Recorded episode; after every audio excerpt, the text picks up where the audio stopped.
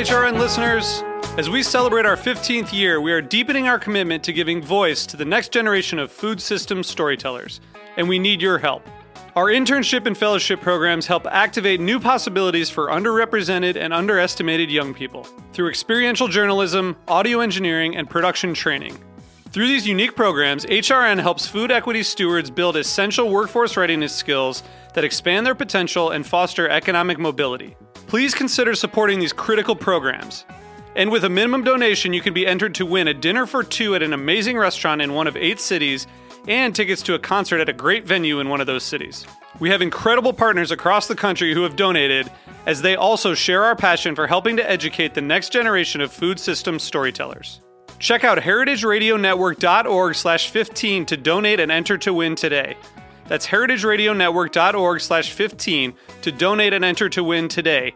And make sure you donate before March 31st. Thank you.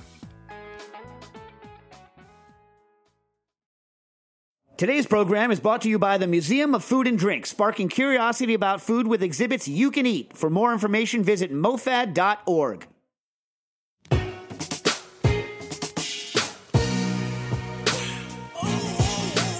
Thank you for listening to Heritage Radio Network. We are a member supported nonprofit food radio station. That means that every single thing we do, from broadcasting 35 weekly shows for free to bringing you exclusive content from sold out food events across the country, to offering scholarships to high school students, is only possible thanks to the support of our loyal members. And we want you to join the club.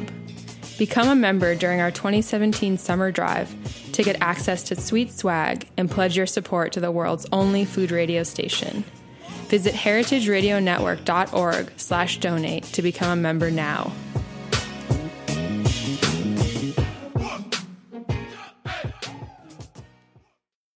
We talk about food. We talk about music with musical dudes. Finger on the pulse, snacky tunes.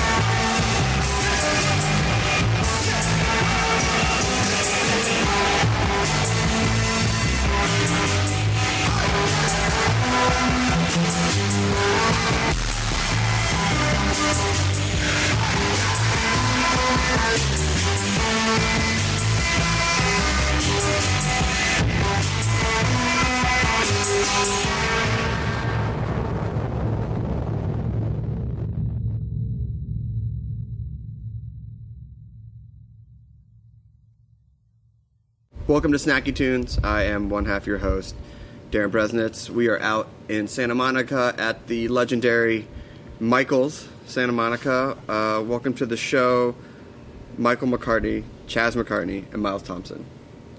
Um, it's stunning out here. Well, it's glad to have you guys here. I mean, it's absolutely beautiful. I wish this is just like the, you see, you know, I remember the first time we came out here. We walked out, we were out in the patio, and I was like, damn, it's like this is a restaurant. Um, you've been here for a few years. Yeah, You've just been- a few. Just a few. Um, it's it's crazy enough that you guys have been here for so long that you've had like different eras of a restaurant. Yes. Um, I would probably say the amount of restaurants that have opened and closed since your opening. Yeah. You could probably build a country out of and have nothing but restaurants. Um, but now that you have Miles manning the ship in the back and Chas, your son's up front, Michael, what's it like to look back on like years? De- I'm sorry, that's not fair. Decades. Yeah, we're in our fourth fourth decade. Oh, Actually, almost in our fifth. I mean that's crazy. Yeah, but it's been a fantastic ride. You know, this is uh, this is what the beauty of California is. Uh, you know, I grew up on the East Coast.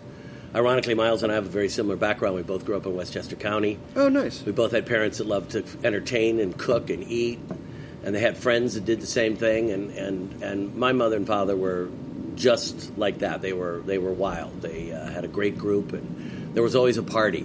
So I always looked at it as when I when I went away to France the first time. I'm 16 years old, going to a program in Brittany. What year is this? This is in 1969. Okay, so I'm not even. Right. I don't even think my parents had met yet. Right. So this is what I'm saying. I go into New York City Yeah. with my father and my mother and his best friend, and we eat in a restaurant called Laurent. Now, Laurent at the time, in any city, major city in the United States or the world, that matter, we're doing Escoffier-based cooking. Sure. So your your your your job, sort of like the Olympics, your job was everybody does exactly the same. They just Yeah. do it a little better. Yeah. But they cook exactly the same Yeah. and uh, Laurent was one of those Maxime esque uh, Sure. restaurants that right there you immediately see the wood modern, the beveled glass, the tuxedoed waiters. You've been there before, but you've never been there. Exactly. Yeah, yeah, yeah. So I see this. I'm sitting in there. We're having dinner, and I watch at the end of the meal. My parents and and uh, his friend they argue over the bill, and uh, uh, and at the same time, I'm, I'm watching this transaction, this interaction going in. In comes the owner, and the electricity level in this room went through the roof. Yeah. So it was a combination of watching uh, my parents' parties Yeah. Turned into a business Sure. but also a show and a, a, a, fantastic experience. Yeah, I mean it's um, I mean food during that time, restaurants. Yeah. Um, it is not glamorized like the way it is today. Like today, if if I went home and I was like, all right, I'm becoming a chef. Yeah. My parents would be like, "Oh, that's great! You're going to be on TV. You'll be all over Instagram, things Right, like that." right. But back then, it was very. I mean, it was blue collar work. It was Yeah. not glorified. It was like, No, it wasn't a career for Yeah. American. Young men and women in America that were Americans Yes. did not go as a career choice into the restaurant business as chefs at all. no, it was very much like an immigrant story. Exactly. They Yeah. were all from and and and fortunately in an Yeah. odd way, most of the people that owned the top restaurants in Boston, Chicago, LA, New York, all of which were basically the same restaurant, based on Le Pavillon, you Yeah. know, basically since 1939, um, were were hotel and restaurant school trained in Switzerland or in England or in France or in Germany. Very few Americans were in the business. Yeah. Uh, but that next morning, I got on a boat to go to France. And From was, New York. From New York, and it was a student boat. And I can tell you it was a student boat because it took 11 days to get there. Sure. That's good news Because you made it. because we made it. No, no, because it was 11 days of the wildest time you would ever imagine. Oh and it was God. Hmm. an Italian run boat. And the beauty of this boat was all of these hot looking Italian waiters Yeah. five meals a day, even though it was students. Hmm. And it was this whole Dolce Vita, the whole Italian thing Yeah. that you didn't see in America. Right. You didn't see that because Italian restaurants sucked in America in the 70s. Right, because you were getting the French experience when it was fine dining. Exactly. Yeah. And so this was this other fantastic thing. And then I land in France and I go to Brittany. Brittany's a fantastic coastal peninsula that's absolutely over the top food wise, shellfish, everything. You can't believe it. Yeah. But I also lived in a family there that was totally in to the party scene. They were a folklore company. I'm you know, seeing a theme, a theme here. of party and good time and Party, hosting. good time. You know, here's the thing: your parents, family, Yeah. they're either into hosting, and I'm sure you can say this about your dad. They're either into hosting or they're not. Right. Like some some people are not gregarious like that. Some people are like, "This is my house. Right. I don't want people in it." Yeah. Or some people go, "Doors always open. There's Right. always a meal." Yeah, I grew up in more the merrier. His family, if I could only like fully point out how insane they are. Yeah. Like the way that we just went up to see them last week. Their, his mom's 95. Yeah. And She still just parties. So it drinks me under the table every Good. single time. But that's the way I Yeah. feel like it should be. You should never be able Yeah. to outdrink the generation above you. Right. I, I think that's the way it goes. So you're in you're in France, Right. And then you study. I mean, the the where you went, you went to the top schools there. Yeah. But what what brings you back to not you know what brings you back to California? Well, that was it. I, after I graduated, after I did that class, that one year in Brittany, Yeah. that's where I learned about the hotel and restaurant schools, cooking school. We didn't have cooking schools in America like No. you have today. The CIA was a afterthought for the vets. Yeah. you know, I have the cookbook from the original CIA. Take the number ten can, open it up, bring it to a simmer, serve. God. yeah. So uh, And I bet you people still got it wrong. they probably got it wrong. but from there, I came back. As my mother said, you got to get a high school diploma. And then I went back to Paris, where Yeah. I learned about the schools. And I went to the hotel and restaurant school, which is where you would go if you were a Yeah. French kid. I was a little older. I was 17. They were all like 15, but it was a riot. And then I also went to the Cordon Bleu at the same time. Yeah. And this is the first half of the 70s. And then I went to the Académie du Vin, which Steven Spurrier, I don't know if you saw the movie Bottle Shock. Yep. That, well, Alan played my teacher, uh, Stephen. So I did all, and in those days, by the way, in the wine business, talk about simple, Yeah. You had Bordeaux, Burgundy, Loire, and Champagne. Yeah. Maybe they discussed the Cote de Rhone, and that was it. There Yeah. was no Italian wine discussed. No. Because they didn't make good Italian wine in those days. Remember, this is the 70s. Man, Italy really just fell off. I They- think for well, for a couple decades. Not until 85 did they come back. Yeah. That's a whole other story. That's a whole other story. Yeah. But at any rate, so then when I decided when I was when I was finished and graduated, And what year I had a little bistro in 1974. Yeah. I had a little bistro on, on that I was running on Ile Saint Louis, and that's where I began to develop my style of modern American Sure. food, based with the important thing of learning the Escoffier style cooking, but being in Paris during those four or five years when the Nouvelle Cuisine revolution was exploding Yeah. when Michel Guérard was just beginning his. Uh, uh, our, our graduation present to ourselves was we ate with the two foie, Troisgros brothers. Then we went over to see Paul Bocuse. Then we went to La, La, La Pyramide. While we were at La Pyramide, the mother, because he had died earlier, Yeah. the mother said, You have time to go to one more restaurant because this guy's the best. And I said, Where is it? Well, it's in Switzerland. And I said, Well, you know, uh, yeah, but it's right over there. You could just get there Yeah. shortly. So we went to Frédy Girardet. Fine. And that was Sure. sort of like, hello, we got Sure. it. Then I called Sure. up my mother and I said, all right, what are we doing here? My father, they, they had moved to Malibu, California. Okay. So in 75, I moved out here to Malibu, California. Yeah. And, and I walked into this in December. Into And I- we- no, no, no, into this weather, Oh, into okay. this, into Malibu and said, this is where I'm going to do it. Oh yeah, I mean it's. I mean, let's talk about the culinary scene in Santa Monica, Malibu in '75. What was the What was it like back then? Well, there, there, there wasn't one. okay. You know, you had, again, the same scenario that we talked about. Was it was there high end? Because you know when you talk about the high end cuisine of New, you know you always hear French in New York. Yeah, like same that. thing here. And it, You you had Yeah. five restaurants, and the best one and the most intelligent chef about the whole thing was Jean Bertrand at L'Ermitage, Yeah. and he was beginning already beginning to understand and embrace nouvelle cuisine, but change it into the next level, more realistic. You had L'Orangerie, you had Saint Germain, you had L'Ermitage, Yeah. you had the Old Guard, Chasen's, Scandia, Perino's, the famous continental Italian restaurant. You know, that's that's what that was, and and uh, uh, that was it. There there was. Uh, Au Petit Cafe was the beginning of. Uh, it sort of like it was a Michaels, and uh, he he began to train a generation of uh, of waiters that went out and opened restaurants. So, For example, Le Restaurant Saint Germain, L'Ermitage, Le Dôme. Yeah. they all work there. So it's all fr- all French. all French. yeah. I mean, so when you start the restaurant and you Yeah. have this vision, um, did you have a clear vision of what the food was going to be? Obviously, it, it's changed over f- four decades, but what was it like to try and open a nice, a high end restaurant that wasn't classic French? Well, the, the, the, it was easy Because you see, what I'd been developing Yeah. over over these years was a style of cooking. Remember all those restaurants we talked about? They did Yeah. 50, 60 people a night. Yeah. And when I found, I always, it took me two years to find this location, to find Yeah. a space. And, and this this street was Tumbleweed City. The mall was closed. The, uh, I mean, the Third Street Promenade. Yeah. Tumbleweed time, you know. And but I had to have a garden. I had to have an outdoor space. Sure. Because all those restaurants we talked about, they were all indoor restaurants. Right.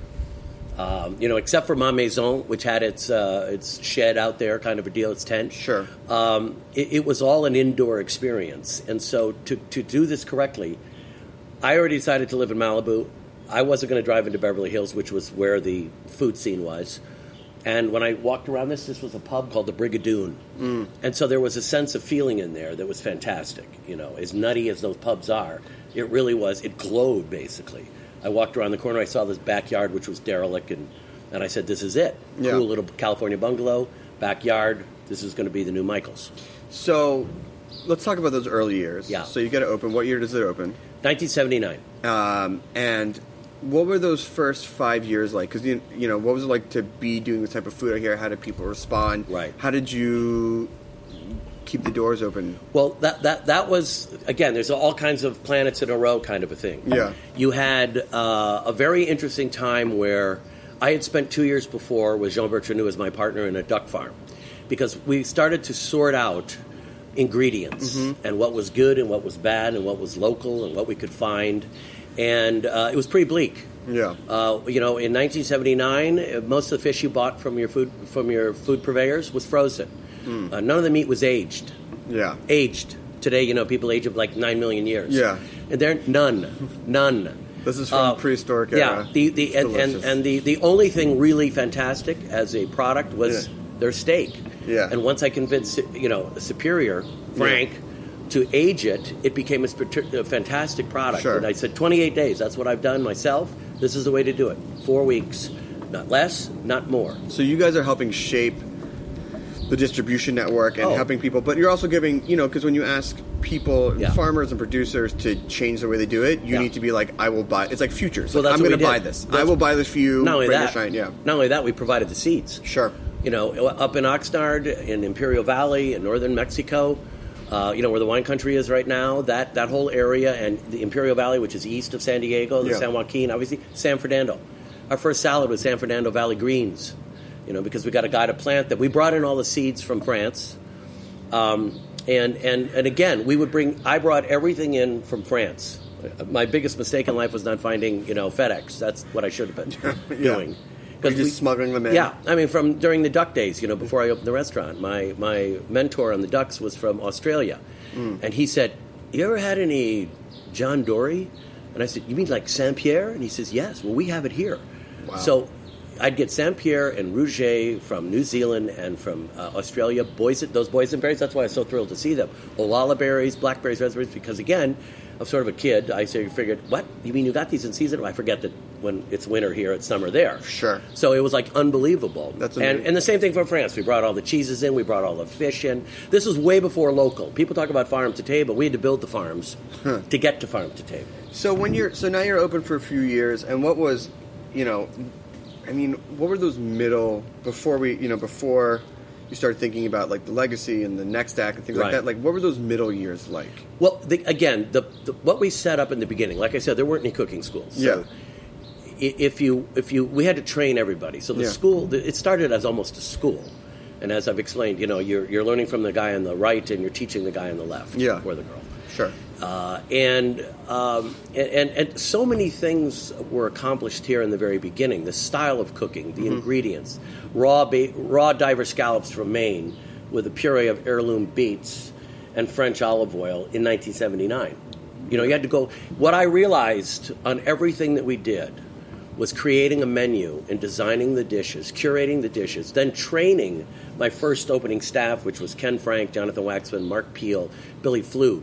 No, I don't And know. Jimmy Brinkley. I've never Never heard, heard of them, right? No, no one. Billy was the best one, and he's not with us anymore. I know. He was a fantastic chef. Uh, and this was the best lunch place in town because as it sorted out over the first nine Yeah. months, he was the lunch guy. Yeah. Jonathan became the chef. Ken left to open up north. Yeah. And Mark became his, you know, chef de cuisine. And Jimmy Brinkley, who was a fantastic American who like I spent six months with him redesigning all of my French menus of all the pastries and desserts to Americanize them. In other words, less booze, less sugar, making them more tasty. It's again, we did everything like that.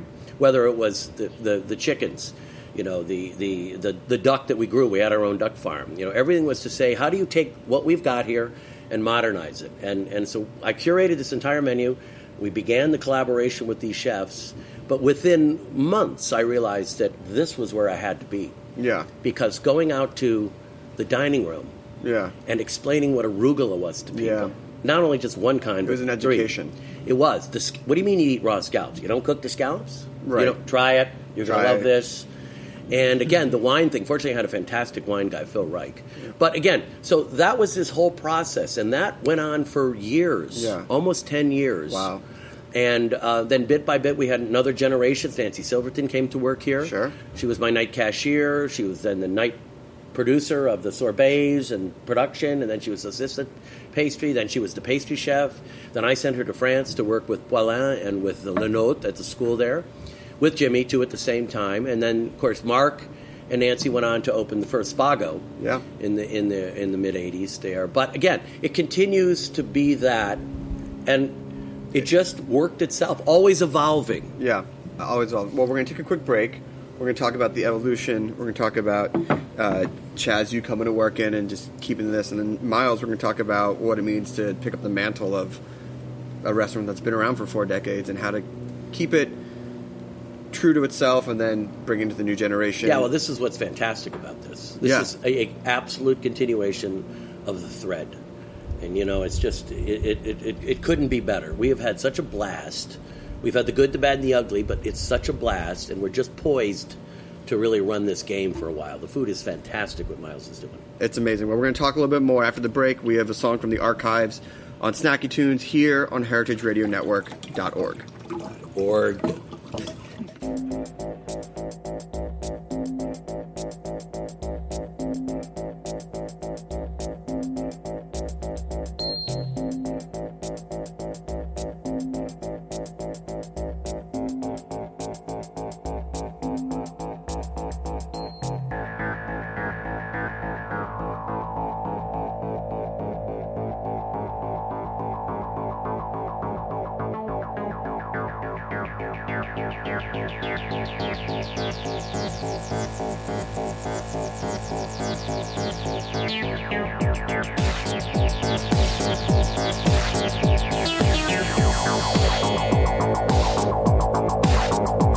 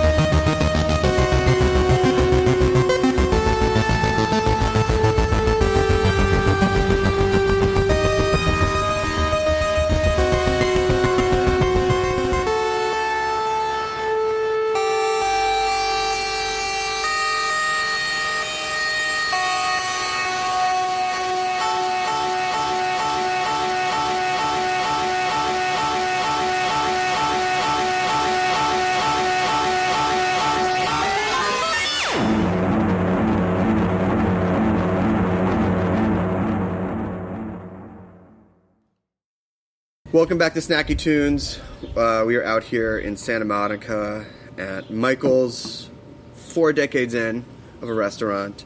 Um, and so, uh, Michael, 20 years in, 30 years in, when do you start thinking about, okay, we're going to be here for a while? When do you start um, thinking about how we're going to keep growing?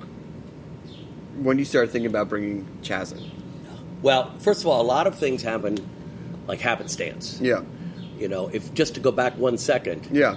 the the big middle years were in '92 when we Yeah. had the complete meltdown of LA. We had the, the, the riots after the verdict of Yeah. Rodney King. We had the the uh, huge fires that burned the whole joint down. Then we had the earthquake right after that. We had the end of the construction industry. We had the end of the aerospace industry. Ending up, the good news is in 30 months we took care of business with with OJ's trial. Yeah. You know, so so within those months, everything disaster occurred. Yeah. But that's what gave me the moment to say, what are we going to do next? Because Sure. we had to shut everything down to a very small schedule. We were only open five nights a week, no brunch, no Sunday nights. We and, and I and I went out there and walking in my door was David Rossoff Mm-hmm. and Sang Yoon, Mm. and they were my opening team, January 1995. And I sat down It's with like the those. start. It's like you're you're Yeah. a sports team. You're like, all right, this year on the roster, Yeah. this is who we've drafted. Got a new young guy coming in. Yeah, there were a lot in between there, between Yeah, between the course. opening crew and that. But but we sat down because again, because you ask what happened or what. It, sometimes nature Yeah. tees it up, and that's what happened because we sat here. This building was almost destroyed. If we hadn't rebuilt it the way we rebuilt it when we first did it, it would have Yeah. been gone. You know, We put in huge. To open up that space, we had to put in giant columns and girders and things like that. And so we sat down and we said, okay, what are we going to do next? And we created another version now, this is uh, how many years after the 95? So that's almost 16 years after we've been open, and we reinvented this restaurant. And just so you understand, then we can flip forward. Yeah. That game ran all the way until the fourth quarter of 2008. Hmm. And it just got better and better, and we had more chefs coming in, Yeah. people, you know, doing their whole thing, and it was fantastic, all within the same theme.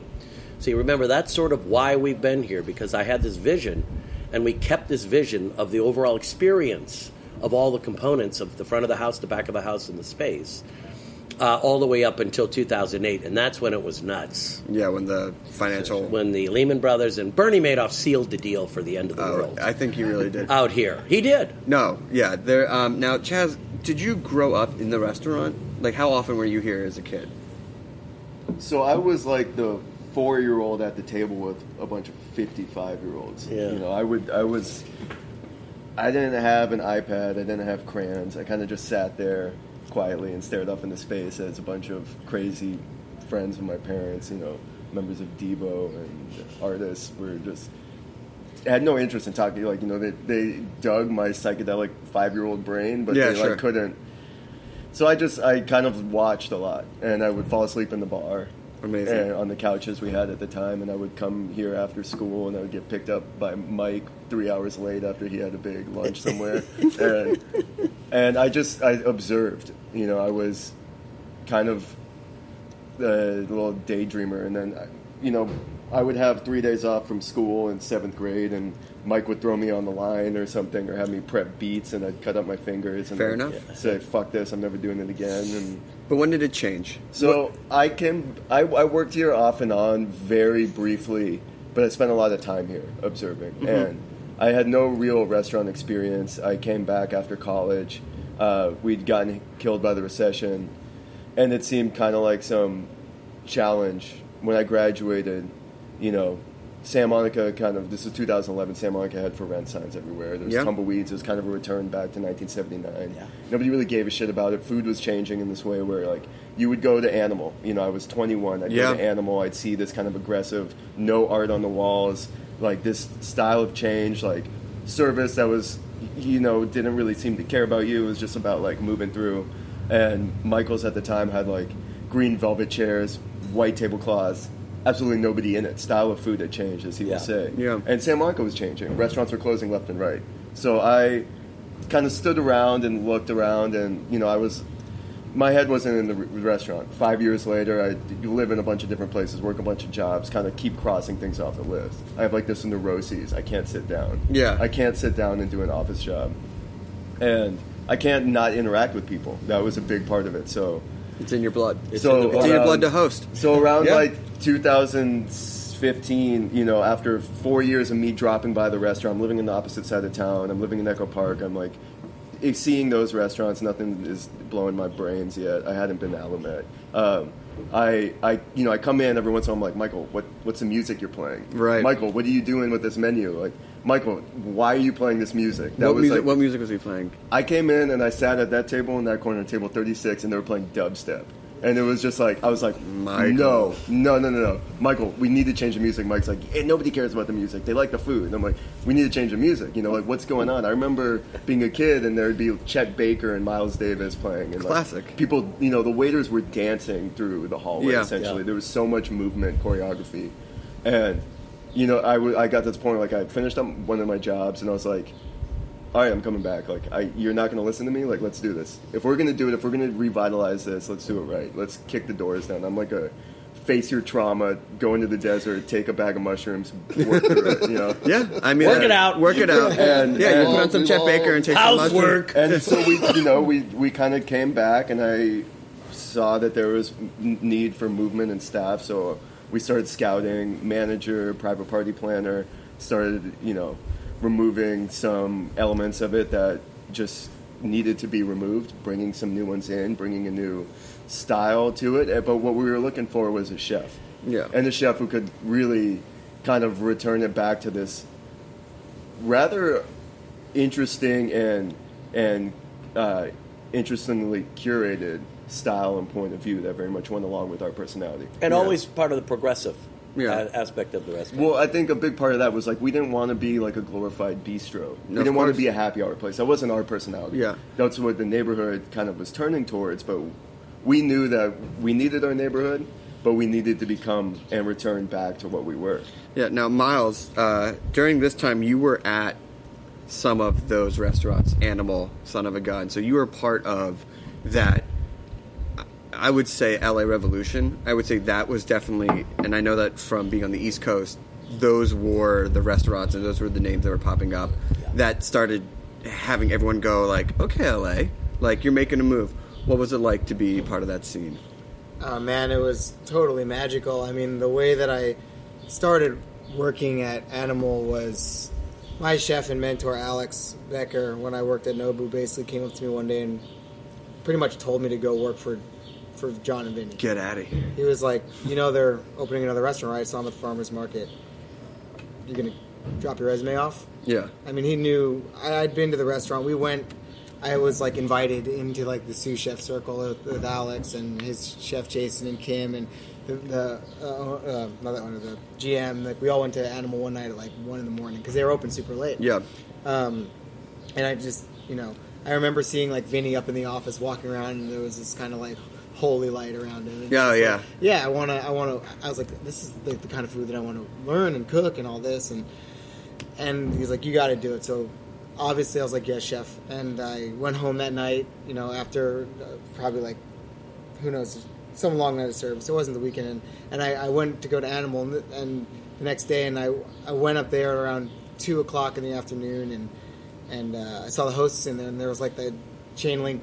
Like gate that comes Yeah. down and like trying to like reach through and like knock on the window. I was like, I, I get, Can I get- can I get a job? Yeah. And uh, so I, I gave them my resume and I just hoped for the best and got a call and you know long story short I ended up working for those guys and it was it was awesome like I remember working at Animal the night that they broke 200 like the night that like that was the first night that they did over 200 covers in the restaurant 54 seat restaurant That's doing four bonkers. turns I mean we were just getting crushed I remember like I, I there I worked a station called the Pit because it's in Yeah. the corner. It would get like 115 degrees, is a double French top, and you'd pick up like all the meat and the fish dishes, and then like the poutine and uh, you know, kind of set up some of the sauces for like the foie dishes and stuff like that. And I just remember getting killed in there and just loving it. Like, just give me more, give me Like, more. yeah, give me bury more. me, bury Just me. Hit me. More you know, like, tickets, nine poutine deep, three fish, you know, Yeah. six steaks. Like, what's going to happen next?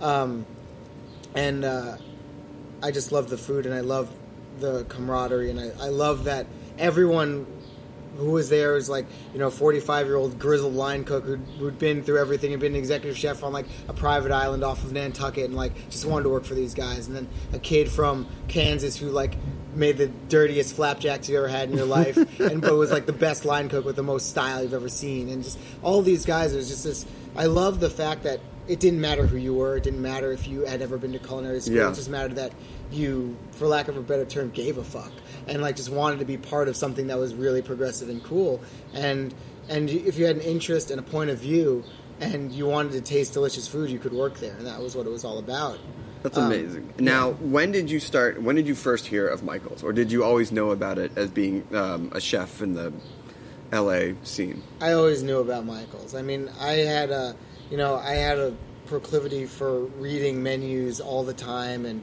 and for just like searching online for like what's the best restaurant in Santa Monica, what's the best restaurant in Culver City, what's the best this, what's the best that, and would always see Michaels would always come up. You know, early in my career when I was in Los Angeles, and I was always curious, and I was always thinking I should I should get there. I got to see what this is all about, but I I'd never eaten in the restaurant. Um, but and I knew the story and the history, and it was fascinating. So I, I've always known about it. Yeah. Um, and how did um, so you were cooking at these restaurants, and you were over in Echo Park at um, Allumette. Um, and where did you guys all meet? Was it in Echo Park, or I know that you had left LA for a little bit. How did you guys all start talking? Well, I was down in the Caribbean. I was uh, working on a small island called St. Kitts, which is like a very, very the smallest independent nation in the world. St. Kitts and Nevis. You know, the small. It's you know basically a forty square mile island with you know forty six thousand people living on it. I was my wife and I were basically developing a food and hospitality program for a high level resort there. And um, the job was just kind of ending. You Yeah. know, the kind of things changed. And uh, I sent out some texts to Kevin Meehan and uh, Zach Pollock, and I was like, "Do you guys know anyone that is looking for a chef or a CDC or executive sous or someone who's doing something cool?" Yeah. You know, I'm looking to come back to Los Angeles, and you know, I love California. I've always loved Los Angeles, and and then uh, Zach Zach actually emailed both Yeah, of us yeah. and got us in touch. And Kevin said, you know, Michaels is looking for a chef as well. And uh, so then we just started talking, and we I sent a resume, you know, CV and everything over, and said when are you going to be in town? And I was going to be in LA for a vacation. Um, so we sat down right at that table over there, and we went to the farmers market. It was Yeah. a Wednesday Yeah. morning. When I, when, I, when I finally called him on the phone, I said, "So where are you now?" He said, "I'm in LA." I said, "Great. What are you doing Wednesday morning?" Well, it's Tuesday night. I said, "What are you doing tomorrow?" And he said, "I said, let's go to the market." Yeah. So Chas and I met him here at 7:30, and already I knew this was the right move. Why? Because within five seconds, Chas and Miles were walking down talking like this, and Yeah. Gramps was in the back here, just sort of like going, "This is working. This is working." This is good." And then we hit the market, and this is sort of what we were talking about earlier with Yeah. I hit the market and I watched the reaction of all of the farmers that I knew Yeah. when they saw Miles Yeah. coming out and embracing him Yeah. when the chefs that never speak to me, right? All the hot young chefs with their tats and their this and their that, Yeah. all look at Miles and go, "Oh my God, I don't believe it!" And I knew the vibe was there. And in fact, to sort of do an interesting thing, I hired Miles without ever tasting his food, That's bold. But That's I bold. saw. You saw his- he could shop though. I Well, you saw, saw he he could could shop. And also the, the diligence and care that went into the way that he talked about products. I mean, a big part of what I. Also, there's a weird side story of 2000. When did Allumette close? 13? Uh, closed in what, what year is it now? 2017. Yeah. 2017. Uh, closed in 2014. Okay, so I was living in Echo Park to 2014. Randomly one day, check LA Weekly, see that this beloved Miles Thompson, whose restaurant I never went to because I didn't have any money, like was closing. And I, for some random reason, checked LA Weekly that time. I sent it to Michael, totally out of the blue, had nothing to do with the restaurant. Said this is the guy we should get. Three years later, he's the first name we get on the chef. Yeah. That's amazing. search. It's Yeah. fun. It's funny how it works like that. Wow. Yeah. So, know so let's um. So you've kicked down the doors, right? You changed the music. No more dubstep. Thank you. Um, I miss my dubstep. you know, there's no more velvet chairs. There's no more white tablecloth. right. Miles is now in the kitchen. Right. what is it like to be in this? I mean, I don't even know. I can't even put. I know you earlier said third act. That's not fair. This is like Yeah. this is like Macbeth. It's like Yeah. Act Five, Act, Act Six, five, Act yeah. Seven. Like, how does it all come together, and what's the response been? Well, well, you have to also understand that when we sat with Miles, Yeah. we said again, just like when I sat with Sang Yoon and David Rossoff, I said, "What are we going to do here?" As a, this always has been a collaboration Sure. thing. Chas, Miles, what are we going to do here? I will give you the best sandbox you've ever seen here. Mm-hmm. And we gutted this place. We shut it for a month. we bold. gutted it. We put in the tables and the chairs and the garden. We modernized it. You can see we rehung the entire art collection, put in a new playlist. Yes, And Miles trained the staff while we were closed every day That's on the amazing. new menu, that's huge. front and back of the house. to learn off the clock. Yeah, I can only imagine how uh, amazing that's been. yeah. Just to teach them, it's a re-education. It, well, it was. Yeah. But we made the decision we are going to do this. And the, And- the rare thing about Miles too is that he has an ability, an amazing ability to not only be you know a culinary creative genius and like a very progressive force in combining very wild yet not weird for the sake of being weird compositions on a plate. He understands people in a pretty amazing way where he can do you know one lap in the garden and be like, why is this not like this? Why is this Yeah. not like this? Like he sees it. He understands people and is calm and patient with them in a way that a lot of cooks aren't. Miles, how does it feel to have to be the helm of a, a restaurant that's older than a good chunk of us at the table? I mean, it's one of those things where you appreciate it deeply, but you really try not to think about it too Yeah. much. I just come in every day and I, I want to do the best that I can to honor the history. I mean, i- if I were to sit down and just like look through the photo albums, I would freak myself out. Yeah. You know, look look at who's been through here. Look at where they are now. It's it's incredibly. It fills me with a lot of you know joy and pride and hope um, for for my future, but it also fills me with a lot of you know excitement for what's happening right now. Yeah. Because this is this is huge. This is a huge thing, and I've always heard about Michaels, and I knew about you know the history here, and to be a, a part of it is just it blows my mind in a way that like if I think about it, I'm just gonna yeah, out. it's like being on the Lakers. it's like you can't. It's like I can't think about Kobe. I can't think about Magic. Right. You just got to play every night, Exactly. right? Yeah. So, Michael, final question. Almost five decades in, Yeah. what's it been like? How do you? Where do you? How do you see another five decades in front of you? Uh, well, we'd have to get Silicon Valley working on the biomedical stuff for that. Yes. really Yes. But Yes. uh, I'm, I'm there, and I'm sure they're working on it. Yeah. Uh, you know what? This restaurant has always evolved. It's taken its punches, it's recuperated it, it's come back, it's thoughtfully decided what's environment are we in, where are we going to go with it, what could we do?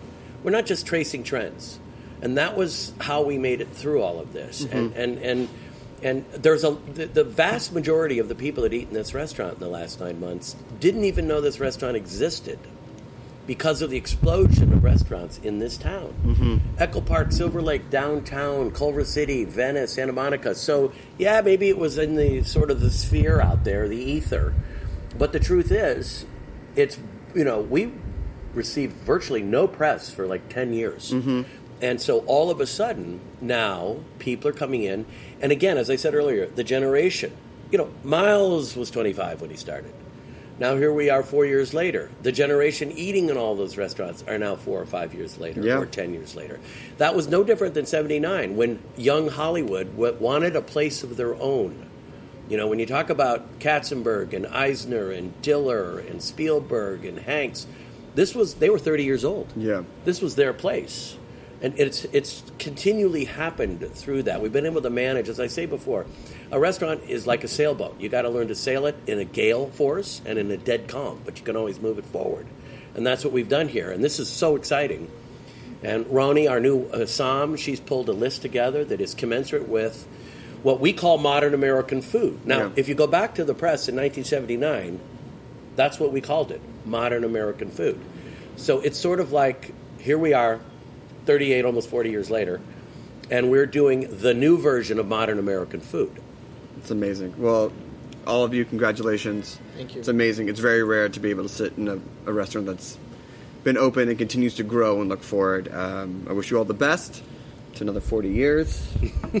and uh, we have another song. Uh, where can people, actually, before I even toss to that, where can people find you online? Are you guys on Instagram? Uh, oh yeah, we have a huge Instagram account, a huge, Huge. Twitter feed, huge. Uh, Huge. what's the other thing? Facebook. Yeah. But more importantly, go to the website. Michael's? michaelsantamonica.com. There's a fantastic photograph that we'll show you when you're Oh, I've seen it. It's okay, amazing. but have you seen how it works? Yes, I've seen how it flips. It I've seen flips to the new. the new generation. Yeah. it's always great. Well, listen, I can't thank you enough for opening up a place and having a place that has led to really so many amazing restaurants and really just helped influence the LA dining scene and beyond. Uh, we have a song from the archives on Snacky Tunes, and then a live performance coming up in the other half of the show on heritageradionetwork.org.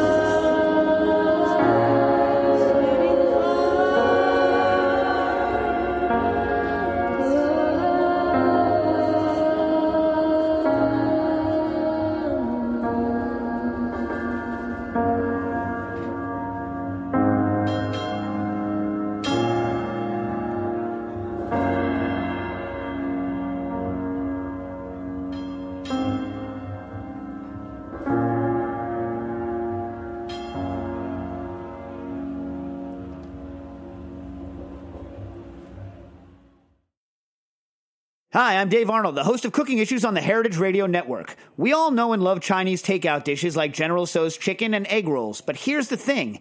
Even though we call it Chinese food, it's not like the food you'd find in China. What's the story behind this cuisine, and how did it become so popular that you can find a Chinese American restaurant in nearly every town in the country? The answers may surprise you. Visit the Museum of Food and Drink in Brooklyn and see our newest exhibition, Chow, Making the Chinese American Restaurant. Chow engages visitors with compelling accounts of how Chinese immigrants overcame racism and created Chinese American cuisine.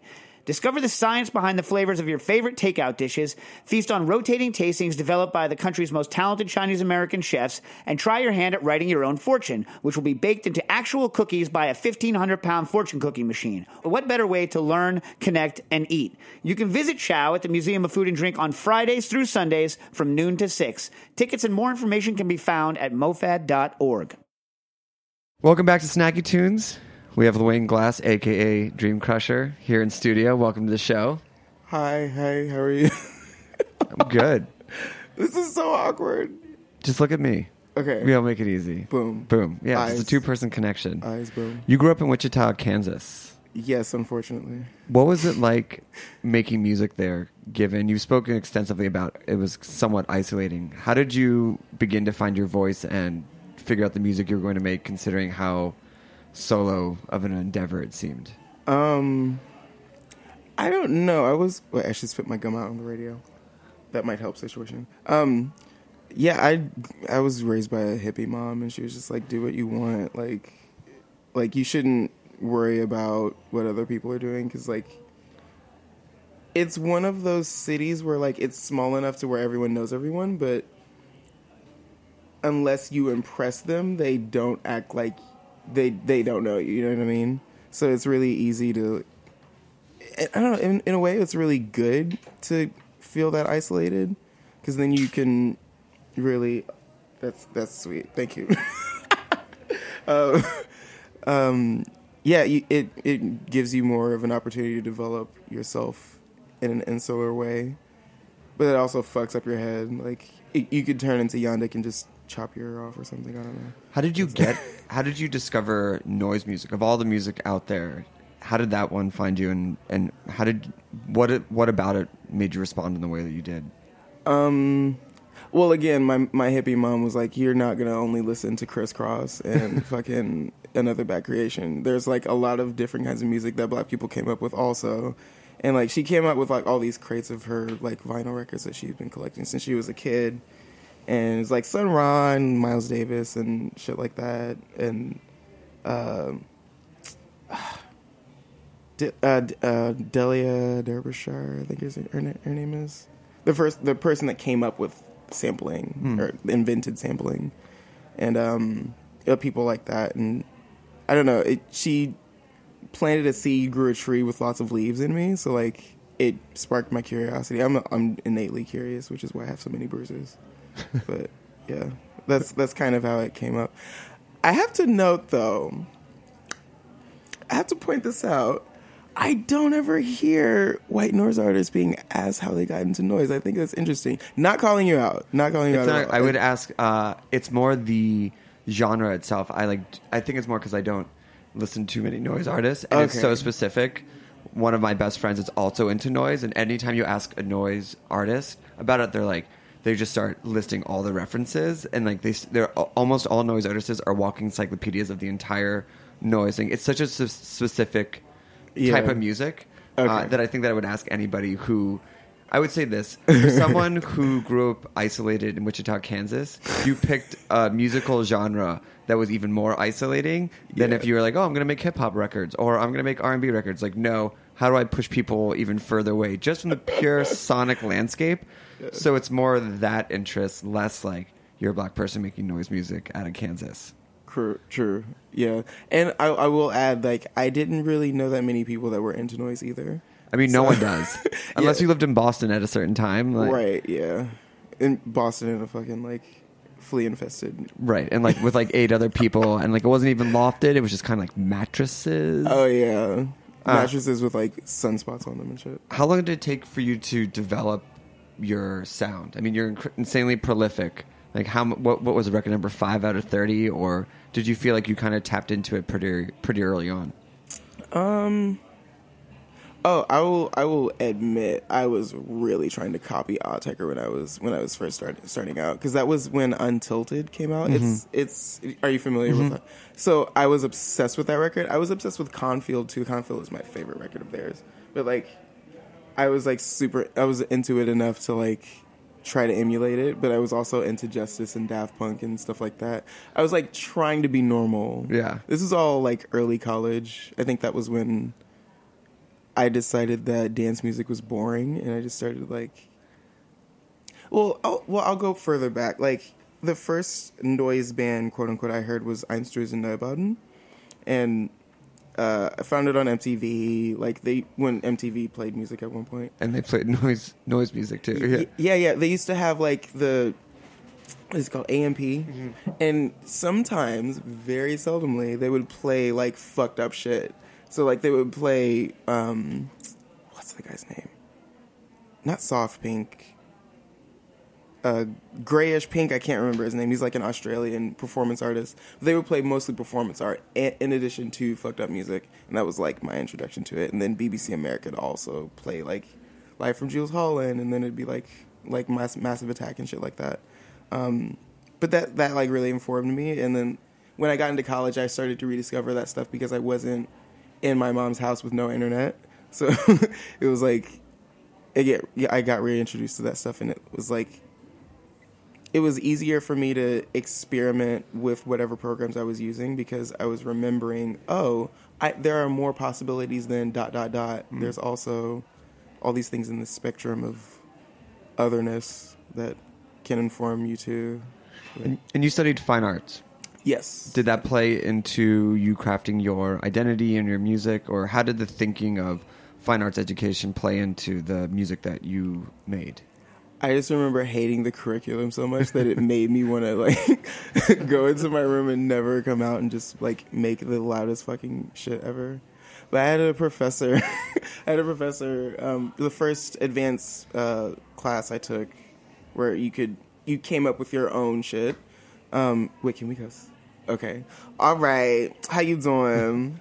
Um, no, uh, one of my professors was like, "Oh, have you heard of DNA?" I'm like, "Of course I've heard of DNA." He's like, "Have you heard of uh, James Chance?" I was like, "Of course I've heard of James Chance." And so we like became friends because of that. And he didn't know I made music, and uh, there was a place across the street from my university called Kirby's.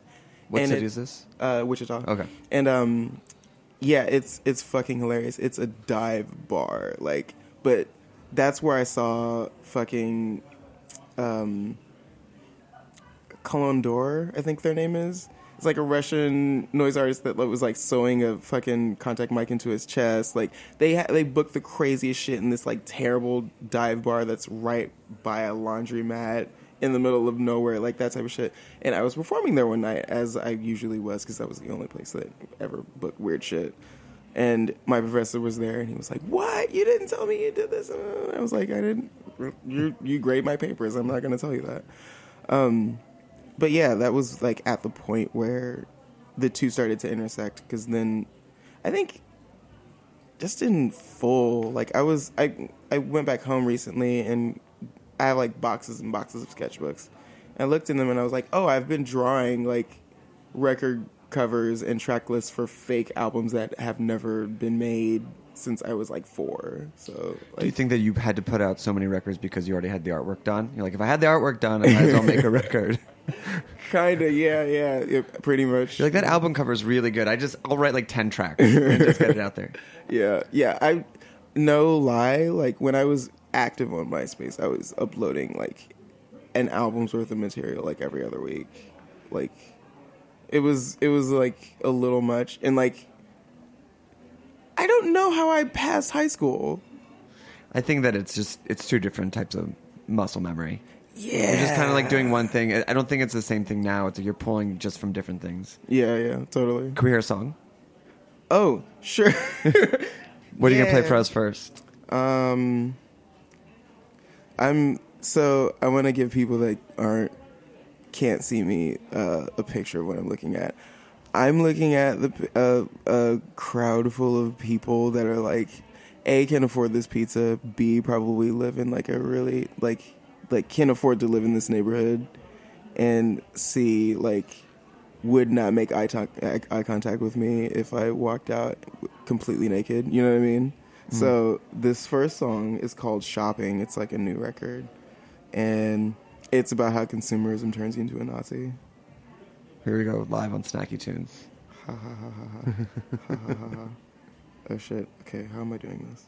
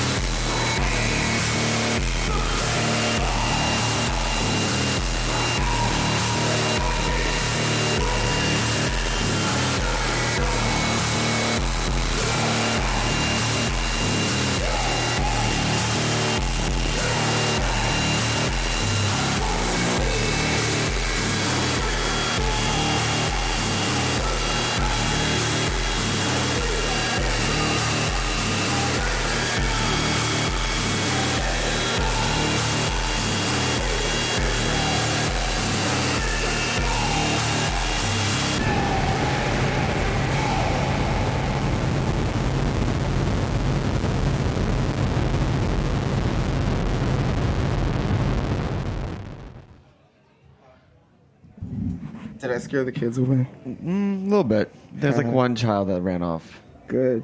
What brought you to New York? Um, I ooh, that's I'm really close to the mic now. What the fuck is wrong with me? Um, I went on tour with a musician named uh, MP Lockwood that does um, a project called Radio Shock. Why am I sweating? Oh, because I was screaming into a mic for a solid five minutes. Um, yeah, yeah, I went on tour with him. It was like only a week, and it was like an East Coast tour. Um, Was that your first time out on the East Coast? yes, and What What did it look like to you? it looked like the Midwest. Yeah. Until I got to New York. I think, well, the first, that was the first time I was on a plane, too. It was weird. Um, but, um, what was I going to say? Yeah, I, I did a GoFundMe to do a tour, and I only got halfway. and he he had sent me a message saying like, hey, if you, I, I know what it's like to like be in, be from a small town and like not be able to like Get out. yeah. And, and he was like, just come on tour with me. And like, when the tour was over, he was like, you can use the money we got to go back home, or you can like stay here. And I looked and I was like, I'm staying.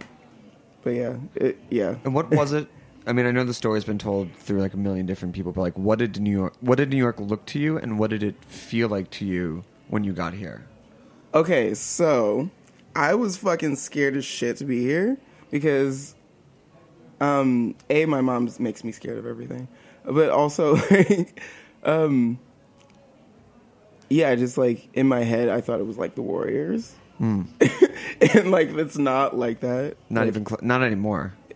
Definitely not anymore. Um, but um, yeah, like when I when I got off the plane at LaGuardia, uh, we had a show at Silent Barn the same night, and like it was like Myrtle Broadway, and I'd never seen like that kind of a setup before, and like I was scared fucking shitless. I had all my shit and like my my backpack and all that shit, and I was just like, people are gonna like rob me. This is gonna be like fucking no, not actually no, clockers too, and it likes like movies basically, and like I I just thought it was really cool. Like there's a lot of people at the first show.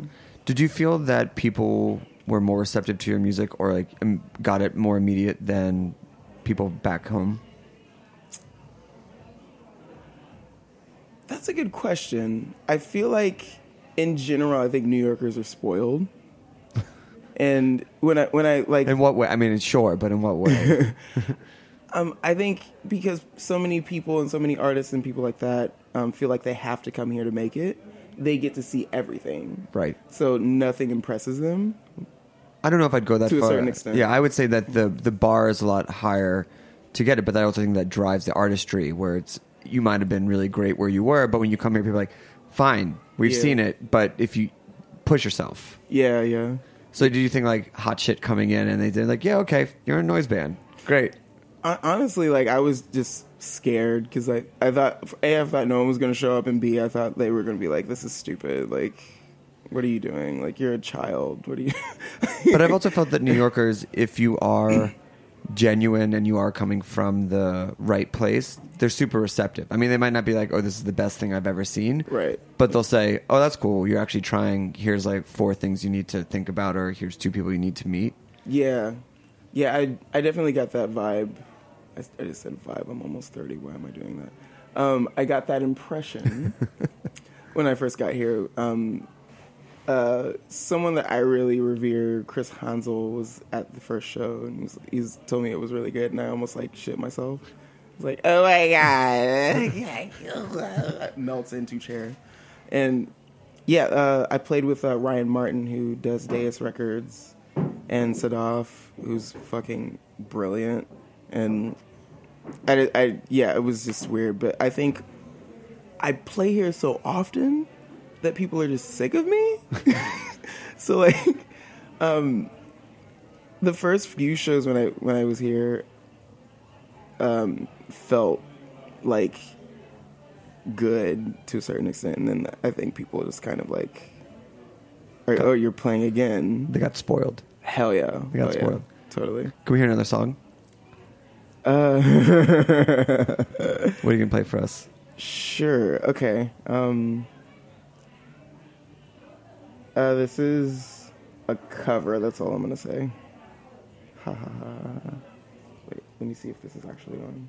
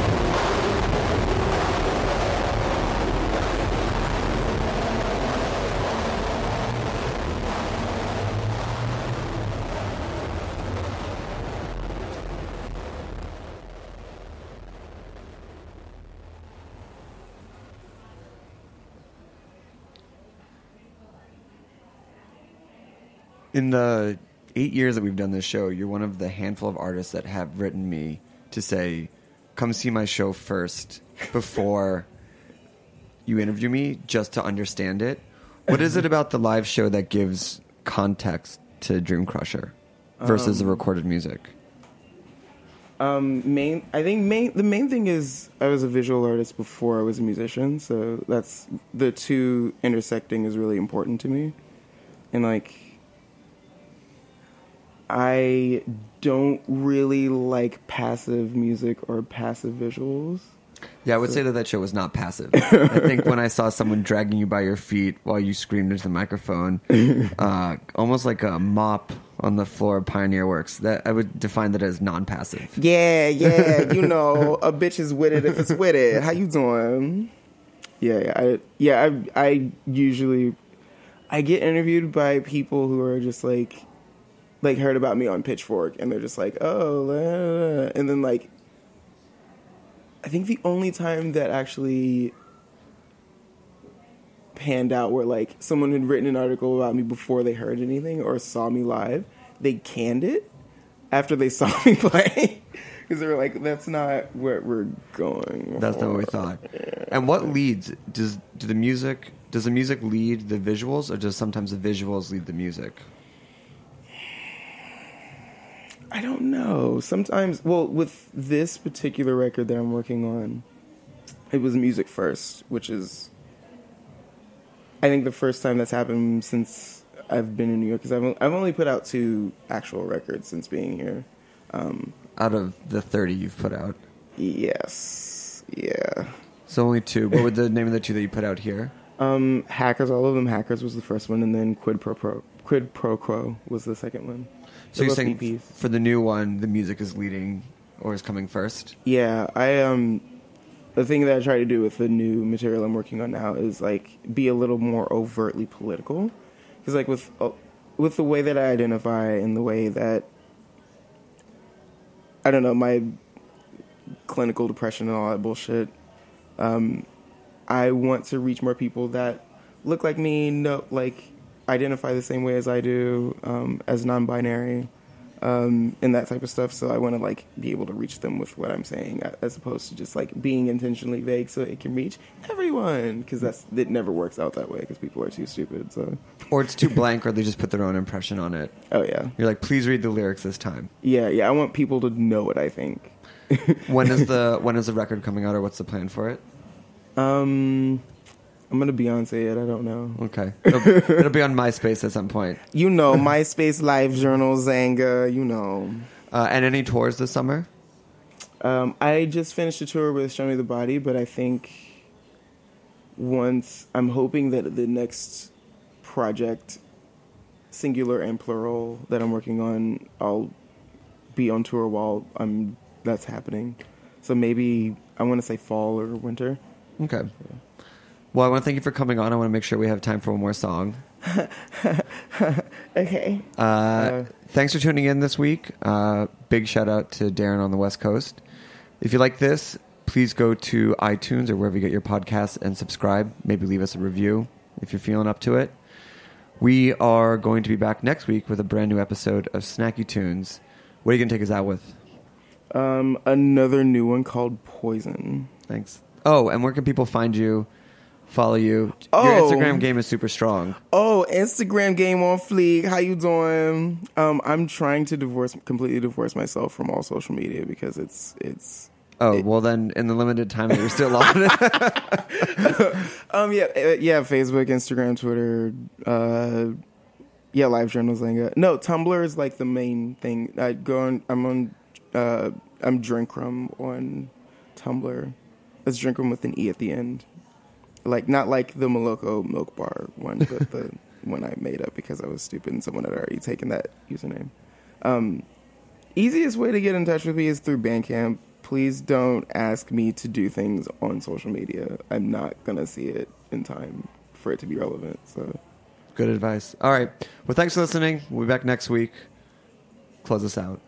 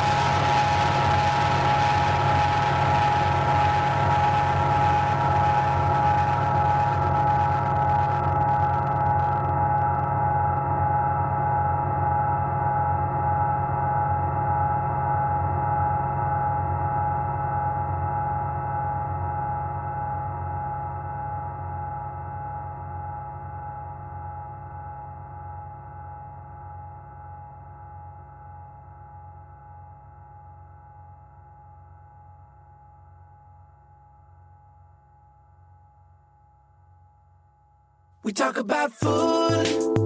We talk about music with musical dudes. Finger on the pulse, snacky tunes. Thanks for listening to Heritage Radio Network, food radio supported by you. For our freshest content and to hear about exclusive events, subscribe to our newsletter. Enter your email at the bottom of our website, heritageradionetwork.org.